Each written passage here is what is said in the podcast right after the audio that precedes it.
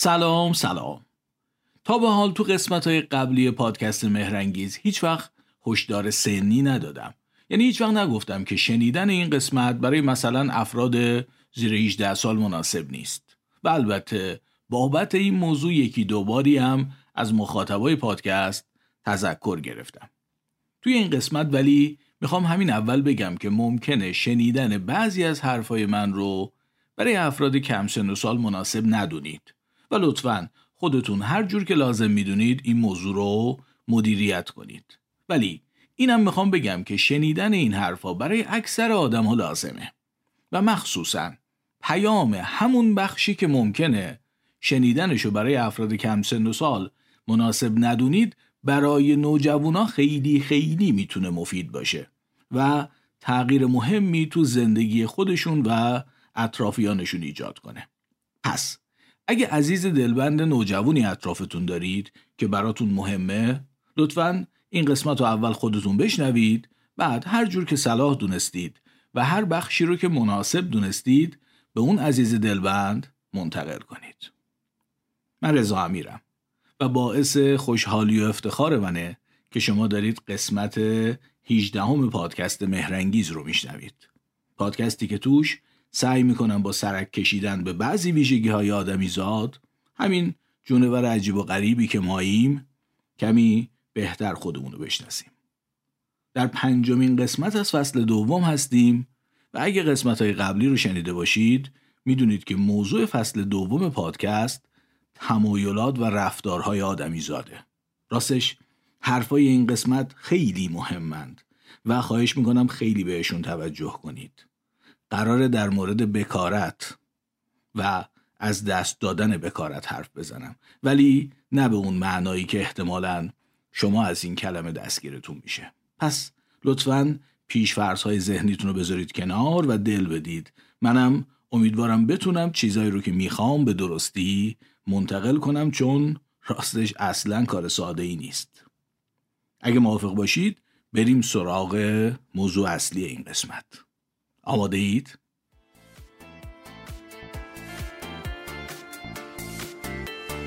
بعد من هر کی بیاد باید از من بگذره. تا کجا باید بری؟ تا منو یادت بره. رفتنت عذابته خاطراتت باکیه. هرچی تجربه کنی بعد من تکراریه. جونم براتون بگه من بچه که بودم یعنی خیلی بچه تر از الان یه اسباب بازی داشتم. اینجوری بود که یه صفحه ای رو تصور کنید. مثلا اندازه یه کاغذ آسه که توی یه قابی قرار گرفته. روی قاب یه لامپ کوچیک نصب شده بود. دو تا سیم از قاب اومده بود بیرون. این وسیله یه دونه باتری هم می‌خورد برای روشن شدن اون لامپه. حالا روی اون صفحه که اندازه یه کاغذ آسه بود نصف طرف راستش اسم چند تا کشور نوشته شده بود طرف چپش اسم پای تختای همون کشورها. کنار هر کشور یا پای تختم یه قسمت فلزی کوچولو قرار داشت. فکر کنم معلومه دیگه که این وسیله چیکار می‌کرد. یکی از اون دوتا سیمو می‌زدی به کشور یعنی به اون تیکه فلزی که کنار کشور بود اون یکی هم می‌زدی به تیکه فلزی بغل پایتخت.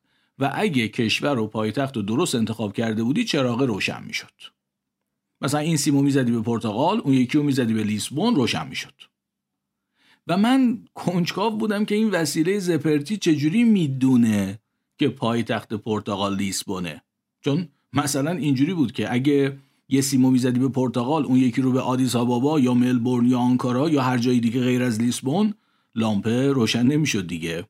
پس این می‌دونه چی به چیه. و برای من سوال بود یه وسیله ساخته شده از مقوا و سیم و لامپ چجوری چیزی رو می‌دونه؟ خلاصه یه روز دور از چشم مامان و بابام اون صفحه کذایی رو از توی اون قابه در آوردم و احتمالا می‌دونید چی دیدم. پرتغال و لیسبون از زیر با یه سیم به هم وصل بودن. هر کشوری با پایتختش از زیر با سیم به هم وصل بودن. در واقع اون دوتا سیم که از دستگاه اومده بودن بیرون بخشی از یه مدار بودن که وقتی وصل می شدن به دو تا نقطه درست اون سیم که از زیر اون دو تا نقطه رو به هم وصل کرده بود مدار رو کامل می‌کرد لامپ روشن می‌شد. به همین سادگی و همین خوشمزگی. دانش اون وسیله زپرتی در یه مدار ساده بود و نکته مهمش هم این بود که نقاط درست به همدیگه وصل بودن. کشور و پایتختش از زیر به هم وصل بودن. حالا این خاطره رو چرا تعریف کردم؟ عرض می‌کنم. می‌دونید که زیاد شدن نور باعث تنگ شدن مردمک چشم ما میشه. این یه انعکاس خیلی ساده و کاملا منطقیه. چون مثلا وقتی از اتاق میریم بیرون و تو نور خورشید قرار می‌گیریم اونجا اشعه فرابنفش بیشتره مردمک تنگ میشه که نور کمتری وارد چشممون بشه. در واقع از چشم اینجوری محافظت می‌کنه. حالا در نظر بگیرید که این اتفاق یعنی تنگ شدن مردمک چشم تو نور زیاد آگاهانه نیست. حتی برای نوزاد چند ماه هم اتفاق میفته و جا داره اون سوالی که در مورد اون دستگاه کذایی پرسیدم و اینجا هم بپرسیم. یعنی بپرسیم دانش این که در نور زیاد مردمک باید تنگ بشه از کجا اومده؟ چون حتی در من و شما هم که منطق این ماجرا رو می‌فهمیم بازم این اتفاق بدون توجه و آگاهی ما خودش رخ میده. انگار یه چیزی توی ما هست از موقعی هم که به دنیا اومدیم بوده. که می‌دونه وقتی نور زیاد میشه مردمک باید تنگ شه. یه جوری شبیه اون دستگاه بچگی من اینجا هم دانش ماجرا توی یه مداره. یعنی اون سلول عصبی که پیام زیاد شدن نور رو می‌بره به مغز پیامش منتقل میشه به سلول های عصبی دیگه ای که اونا به ماهیچه های تنگ کننده مردمک دستور انقباز میدن. همون جور که پرتغال و لیسبون توی اون دستگاه با سیم به هم وصل بودن گیرنده های نور زیاد و ماهیچه های تنگ کننده مردمک هم با سلول های عصبی به هم وصلن. و هر وقت این گیرنده ها تحریک میشن اون ماهیچه ها منقبض میشن مردمک تنگ میشه. البته توجه دارید که مثل همیشه دارم ماجرا رو خیلی ساده می‌کنم. اما همین ساده ماجرا هم فعلا کار ما رو را میندازه. مفهوم مدار عصبی. یک کوچولو به این مفهوم مدار فکر کنید. برمیگردم. زندگیم روی مدارم بیقراری سپری شد. این تواف بی حیات مثل یه در داری شد. راه برگشتن ندارم. به جنون ای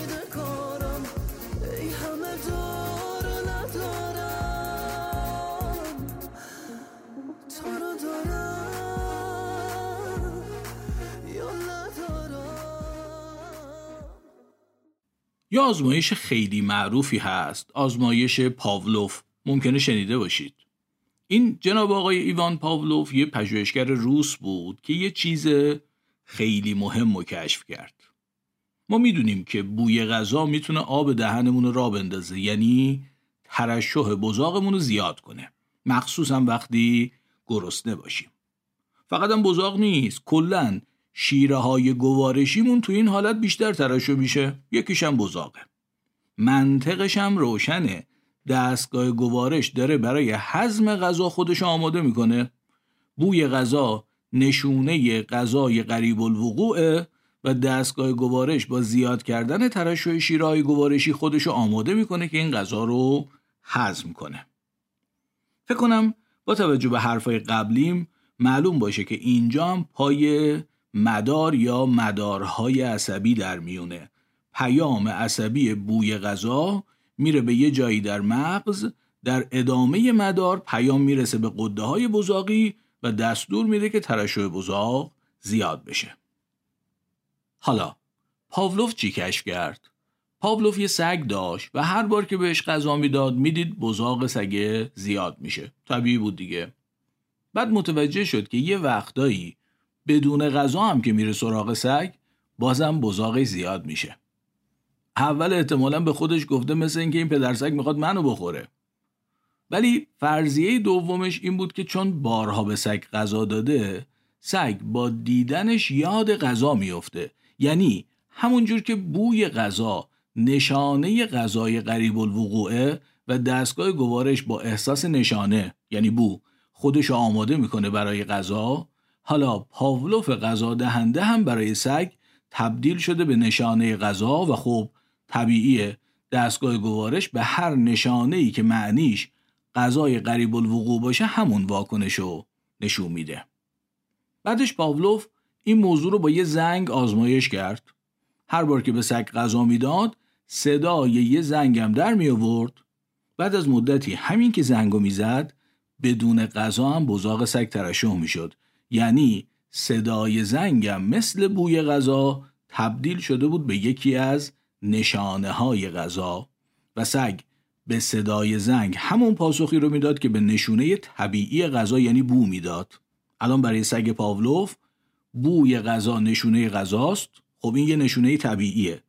صدای زنگ هم به خاطر تجربه ای که چندین بار براش اتفاق افتاده تبدیل شده به نشونه غذا و بهش همون پاسخی که مثلا به بوی غذا می‌داد رو میده. پاولوف یه کاری کرد که یه چیز بی ربط مثل زنگم برای سگ تبدیل بشه به نشونه غذا. تا اینجاشو خیلی احتمال داره که می‌دونستید. اما لطفا به نتیجه ای که می‌خوام بگیرم خیلی عنایت کنید. سگ به صورت دیفالت از اول یه مداری داشت بین گیرنده های بویاییش و قده های بزاقیش. وقتی گیرنده های بویاییش با بوی غذا تحریک می‌شد پیام می‌رفت خلاصه در نهایت می‌رسید به قده های بزاقی و بزاق ترشح می‌شد. حالا تو آزمایش پاولوف یه مدار جدید تشکیل شده بین گیرنده های شنوایی و قده های بزاقی.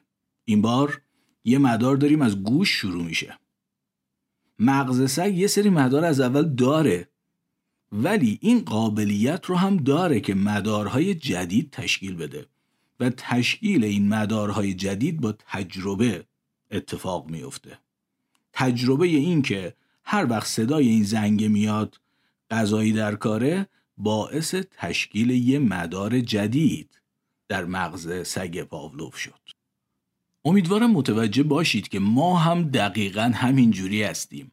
مثلا یه نفر دفعه اولی که لواشک می‌خوره همین که این بزرگوار دوست داشتنی روی زبونش قرار می‌گیره یه مداری که از قبل وجود داره فعال میشه و بزاقش ترشح میشه.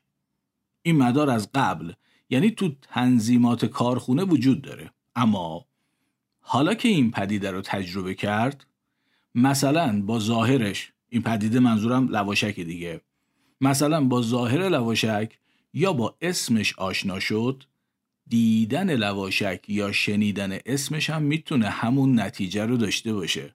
یعنی تجربه باعث تشکیل مدارهای جدیدی شده که غیر از حس چشایی حالا از حس بینایی یا شنوایی هم وصل میشن به قده های بزاقی. اون مدار اولیه که از حس چشایی به قده های بزاقی پیام می‌داد اون مدار دیفالت بود اون جز تنظیمات کارخونه بود. اما حالا که دیدن لواشک یا شنیدن اسم لواشک هم همون نتیجه رو میده می‌تونیم بفهمیم که مدارهای جدیدی تشکیل شده و این نتیجه تجربه است. به طور خیلی ساده کاری که تجربه با مغز ما می‌کنه اینه تشکیل مدارهای عصبی جدید. اصلا مکانیسم یادگیری. در حد ساده ای که اینجا تو این پادکست میشه بهش پرداخت همینه. حالا فرض کنید یه جاسوس ایرانی مثلا هوشنگ زاده و بزرگ شده ناف تهرون خودشو یه آمریکایی زاده ناف ویرجینیا جا زده باشه با مدارک هویتی که مولای درزش نمیره. ولی آی بهش مشکوک شده دارن ازش بازجویی می‌کنن. یه راه رو کردن دست این هوشنگ خان اینه که یه اسپیکر بذارم تو اتاقش که مدام بگه لواشک لواشک لواشک آلو لواشک ترش آلو و مدام هم بزاقش رو اندازه گیری کنن. طبعا مایکل بچه ناف ویرجینیا تو این شرایط میزان ترشح بزاقش نباید فرق کنه. اینم چیزیه که ظاهرا شبیهش واقعا زمان جنگ سرد اتفاق می افتاده یعنی آمریکایی ها برای شناسایی جاسوسای شوروی که خودشون آمریکایی جا زده بودن اسم رنگای مختلف رو به زبون روسی می نوشتن ولی اسم هر رنگ و رنگ دیگه می نوشتن یعنی مثلا به زبون روسی با رنگ آبی می نوشتن قرمز. و نشون می‌دادن به کسی که مشکوک بودن جاسوس شوروی باشه. می‌گفتن رنگشو بگو. اگه طرف آمریکایی باشه خوندن روسی بلد نیست دیگه. خیلی سریع و راحت میگه این آبیه. ولی برای کسی که خوندن روسی بلده ماجرا به این سادگی نیست. چون نمی‌تونه کلمه رو ببینه و نخونه. در نتیجه اعلام سریع رنگا براش خیلی مشکل میشه. شاید شما دیده باشید. به زبون انگلیسی یا حتی به زبون فارسی هم اگه تو اینترنت سرچ بکنید چنین چیزهایی هست. تصویرش رو پیدا می‌کنید. اسم رنگهای مختلف رو نوشته ولی با رنگهای دیگه. امتحان کنید. خیلی ساده نیست که رنگش رو اعلام کنید. دنیای رنگیه منم رنگ خودمم. به غیر از رنگ خودم به دنیام رنگی نمی‌زنم. بزا ما رنگ خودمونه باشیم. تا دنیا رنگیشه. دور برمون پر رنگای خوب پر از قشنگیشه تا اینجا چی گفتم؟ ما با یه سری مدار تو مغزمون متولد شدیم که باعث میشن به یه محرک هایی یه پاسخهایی بدیم. مثلا به زیاد شدن نور با تنگ شدن مردمک پاسخ بدیم به بوی غذا با زیاد شدن ترشح بزاق. اما مغزمون این قابلیت رو هم داره که با تجربه مدارهای جدید تشکیل بده و اصلا اینجوریه که ما چیزی رو یاد می‌گیریم.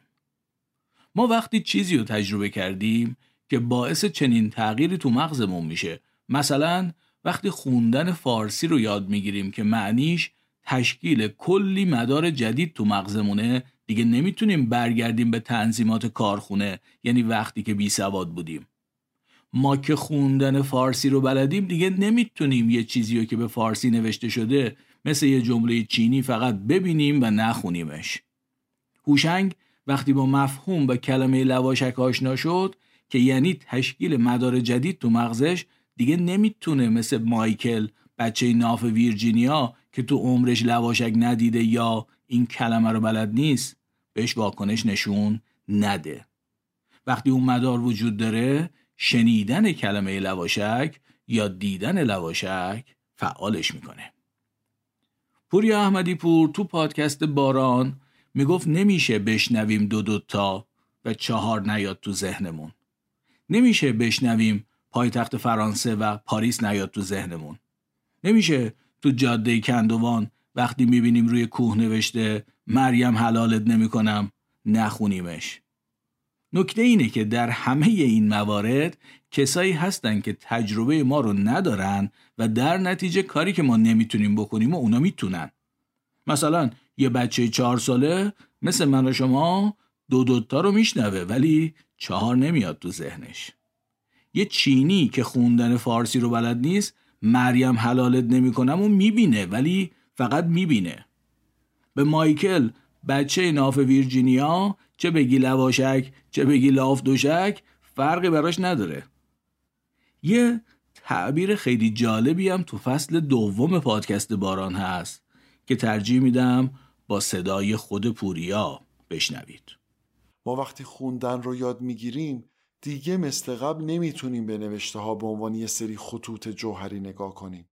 دیگه نمی‌تونیم نخونیمشون. دقیقا همین اتفاق بعد از هر تجربه کردنی در ما میافته. دیگه مثل قبل اون تجربه نمیشیم. در واقع ما با هر بار تجربه کردن چیزی ویرجینیتیمون رو نسبت به اون تجربه از دست میدیم. هر اتفاقی. اولین باری که ساز زدیم اولین باری که کوهنوردی کردیم اولین باری که یک فیلم دیدیم هزار اولین بار. بله. داریم می‌رسیم به یکی از مهمترین حرفای این قسمت و همون چیزی که به خاطرش اول این قسمت گفتم ممکنه شنیدنش برای بچه ها مناسب نباشه. مفهوم ویرجینیتی یا بکارت. البته که حتما متوجهید این کلمه می‌تونه در یه معنای عام به کار بره که تا اینجا من داشتم از همون معنای عام حرف می‌زدم. ولی یه معنای خاص هم داره که زیر مجموعه اون معنای عامه و می‌خوام در مورد معنای خاصش هم تو این قسمت یه چیزای مهمی بگم. معنای عام ویرجینیتی یا بکارت همون تنظیمات کارخونه است. یعنی بی تجربگی نسبت به هر چیزی.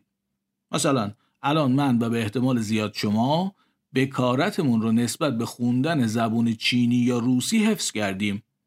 و اگه به زبون روسی با رنگ قرمز بنویسن آبی ما خیلی سریعتر و بی مشکلتر از کسی که خوندن روسی بلده میگیم این قرمزه. مایکل بچه ناف ویرجینیا ویرجینیتی خودش رو نسبت به لواشک حفظ کرده که این کلمه تأثیری روش نداره. در این معنا ویرجینیتی در هر زمینه یعنی بی تجربگی. و تجربه تجربه اول اون چیزیه که ویرجینیتی رو از بین می‌بره. در معنای خاص هم البته از دست دادن بکارت یا ویرجینیتی به همین معناست ولی در مورد یک تجربه خاص یعنی اولین رابطه جنسی. خیلی هم روشنه که این مفهوم زن و مرد نداره برای هر دو جنس معتبره. هر کس مرد یا زن وقتی برای اولین بار رابطه جنسی رو تجربه می‌کنه مثل هر تجربه اول دیگری مدارهای جدیدی تو مغزش تشکیل میشه. و دیگه نمی‌تونه به تنظیمات کارخونه یعنی قبل از اون تجربه برگرده اما از اونجا که نقشای تولید مثلی زن و مرد متفاوته عجیب نیست که در این موردم یعنی در تغییرات مغز بر اثر اولین تجربه یه رابطه جنسی هم تفاوتهایی وجود داشته باشه که قرار کمی بر اساس تحقیقات علمی در موردش براتون صحبت کنم. راستشو بخواید کار سختیه و امیدوارم بتونم به خوبی مفهوم مورد نظرم رو منتقل کنم و چیزهایی که میگم باعث اشتباه و سوء تفاهم نشه. بریم ببینیم چی میشه.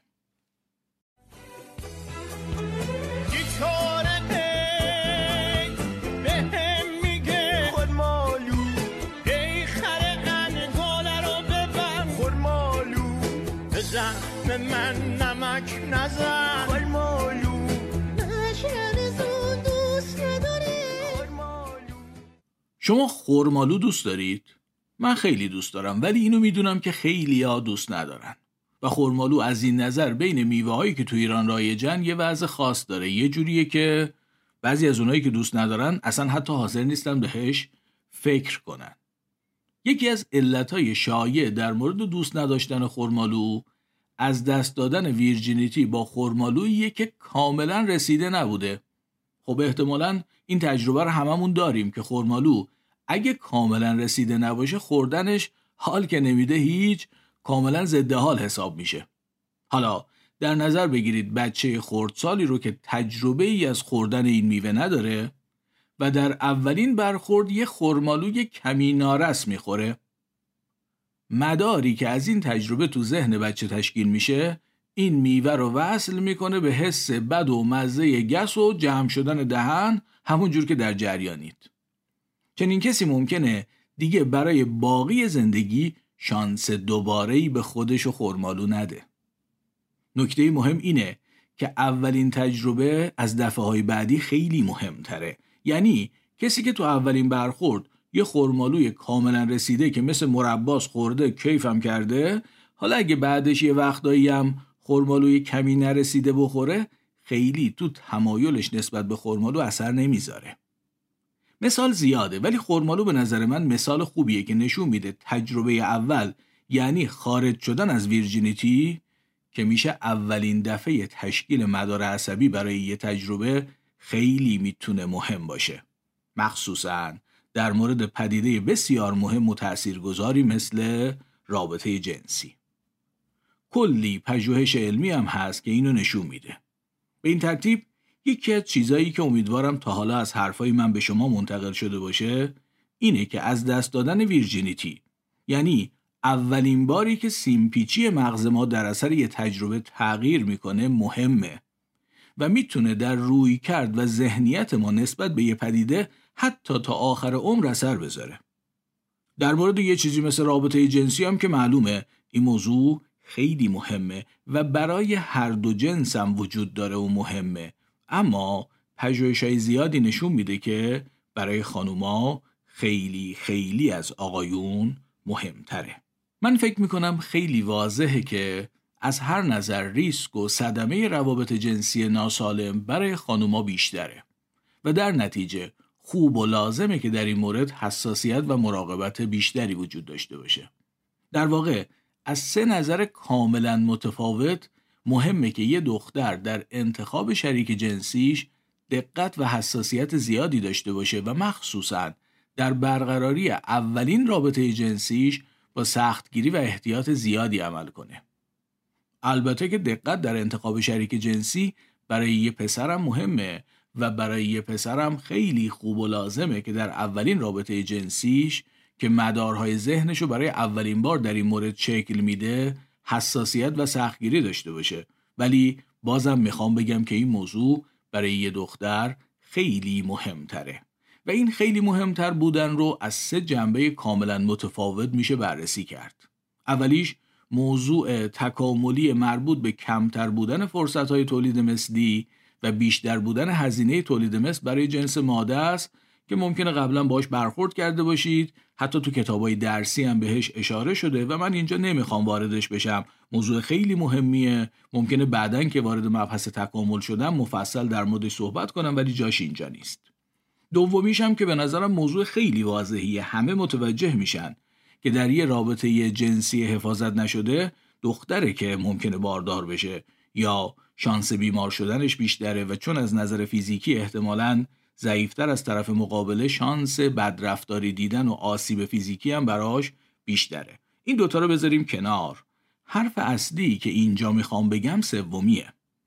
پژوهش ها نشون میده که کیفیت اولین رابطه جنسی یه دختر می‌تونه تمایلات جنسی و امکان لذت بردنش رو از رابطه جنسی برای تمام عمر تحت تاثیر قرار بده. چیزی شبیه خوردن خرمالوی نرسیده در اولین تجربه که می‌تونه تمایل فرد رو برای خرمالو در باقی عمر تحت تاثیر خودش قرار بده. راستش من در این مورد حدود 20 تا مقاله خوندم و واقعا شگفت زده شدم از چیزایی که فهمیدم. بخشی از این چیزها رو بر اساس تجربه می‌دونستم اما متوجه شدم که چقدر در این مورد پژوهش وجود داره و چقدر هم چیزای جدیدی که البته خیلی هاشم غم بود فهمیدم. اما فعلا اینجا می‌خوام حرف اصلی یکی از این مقاله ها رو که سال 2022 منتشر شده براتون بگم و پی دی اف این مقاله رو می‌ذارم توی کانال تلگرام پادکست.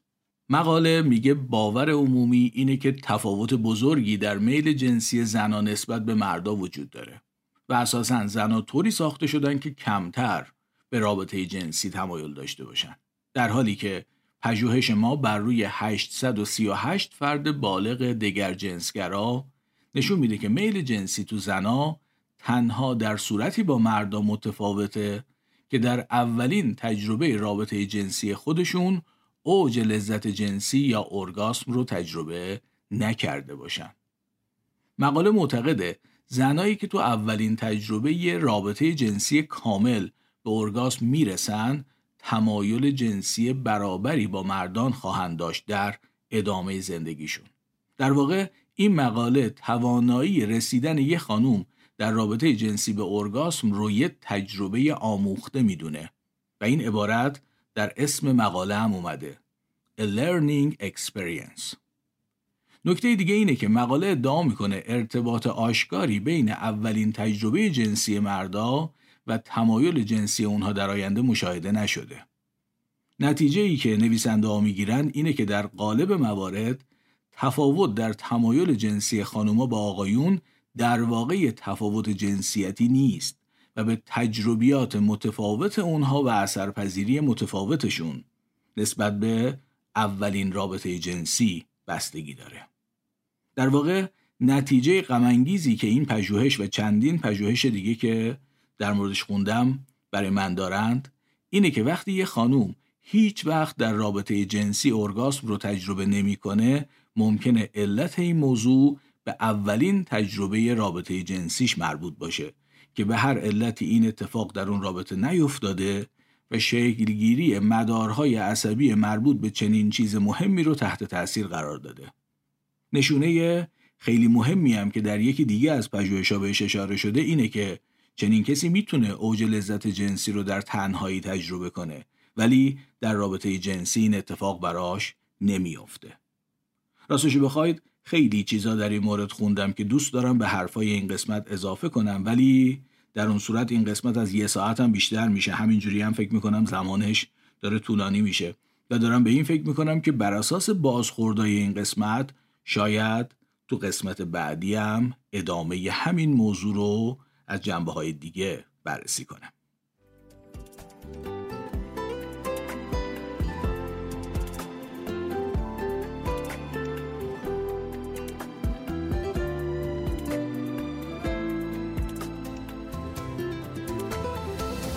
کشتی کف اقیانوس انگار از چشم همه پنهونم. هیچکی گردن نمی‌گیره ما رو. من مثل گل به خودی میمونم. آرزوهامو نبردم از یاد. تا نزارم تو دلم خالیشه. مطمئنم که یه روزی توی کوچه ما همه روسی میشه. جنبندی من از چیزایی که توی این قسمت گفتم ایناست. مغز ما کاراشو با مدارهای عصبی انجام میده. یه سری مدار عصبی به صورت پیشفرض موقع تولد داریم اما این قابلیت رو هم داریم که بر اساس تجربیاتمون مدارهای عصبی جدید تشکیل بدیم هر تجربه ای با اثر بر شکلگیری مدارهای عصبی مغز ما رو تغییر میده و ما دیگه به حالت قبل از اون تجربه بر نمیگردیم. اسم این رو گذاشتیم از دست دادن ویرجینیتی از دست دادن بکارت.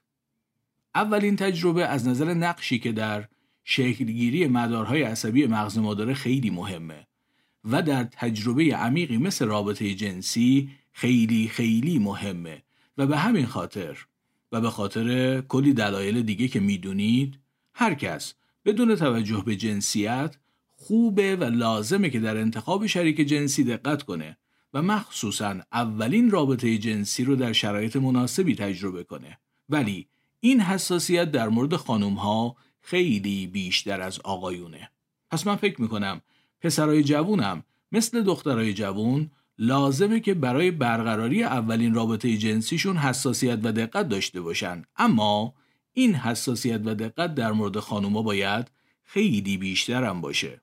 بخشی از دلایلش برای همه روشنه که بهشون اشاره هم کردم ولی تأکید من توی این قسمت روی اثری بود که یه بار اول ناموفق می‌تونه از طریق ذهن و روان برای باقی زندگی بر تمایل جنسی و لذت بردن یه خانوم از رابطه جنسی بذاره. به این ترتیب به خودم این اجازه رو میدم و از آقایونی که صدای من رو میشنون می‌خوام که اگه به هر علتی نمی‌تونید اونی که باید باشید نفر دوم اولین تجربه رابطه جنسی هیچ دختری نشید یا اگه تصمیم گرفتید در چنین موقعیتی قرار بگیرید خیلی مراقب چیزی که ممکنه برای یه عمر خراب بشه باشید. باور نکن تنهاییت رو. من در تو پنهانم تو در من. از من به من نزدیکتر تو. از تو به تو نزدیکتر من. حرف آخر اینه که نمیشه بعد از تجربه کردن یه چیزی به حالت تنظیمات کارخونه برگشت ولی میشه اثر یه تجربه رو تغییر داد یا مدارهای عصبی جدیدی هم تشکیل داد. یه مثالش اینه که همه آدما در شرایط طبیعی تو سالهای اولیه زندگی و بدون تلاش آگاهانه زبون مادریشون رو یاد می‌گیرن. طبعا اثر زبون مادری تا آخر عمر خیلی عمیق تو ذهن هر کسی میمونه. ولی در سالهای بعد آدمیزاد می‌تونه چندین زبون دیگه هم یاد بگیره. فقط این بار دیگه به تلاش آگاهانه و صرف زمان بیشتر نیاز داره. به این ترتیب چیزی هم که بر اثر یه تجربه اول بد خراب شده رو ممکنه بشه تغییر داد. طبعا زمان می‌بره و بیش از اون به آگاهی احتیاج داره. برای بسیاری از کسایی که این قسمت رو میشنون اگه این حرفا باعث بشه متوجه بشن چیزی که فکر می‌کردن ذاتیه و پذیرفته بودنش ذاتی نیست و در نتیجه با تلاش آگاهانه ممکنه بشه تغییرش داد من فکر می‌کنم که کار خودم رو کردم. و البته می‌خوام یه بار دیگه از آقایونی که صدای من رو میشنوند خواهش کنم یا نفر دوم اولین رابطه دختری نباشید. یا اگه در چنین موقعیتی قرار گرفتید خیلی مراقب چیزی که ممکنه برای تمام آینده اون دختر خراب بشه باشید. می‌دونم که دیگه دارم پامو از گلیمم درازتر می‌کنم و بهتره زودتر این قسمت رو تموم کنم. مرسی که این قسمت رو شنیدید. حتما نظرتون رو برام بنویسید. طبق معمول اگه زنده بودم و شد خیلی زود با قسمت بعدی که ممکنه ادامه همین حرفا باشه میام پیشتون. و شما هم لطفا تا اون موقع مراقب خودتون و خوبیاتون باشید. دوباره باز خواهم گشت در گلخانه ها را. باز خواهم کرد تمام آسمان را آبی پرواز خواهم کرد. تو را در کوچه های کودکی آواز خواهم کرد. دوباره باز خواهم گشت دوباره باز خواهم گشت. تمام قفل ها را باز خواهم کرد. از آن جایی که ماندم ناتمام آواز خواهم کرد.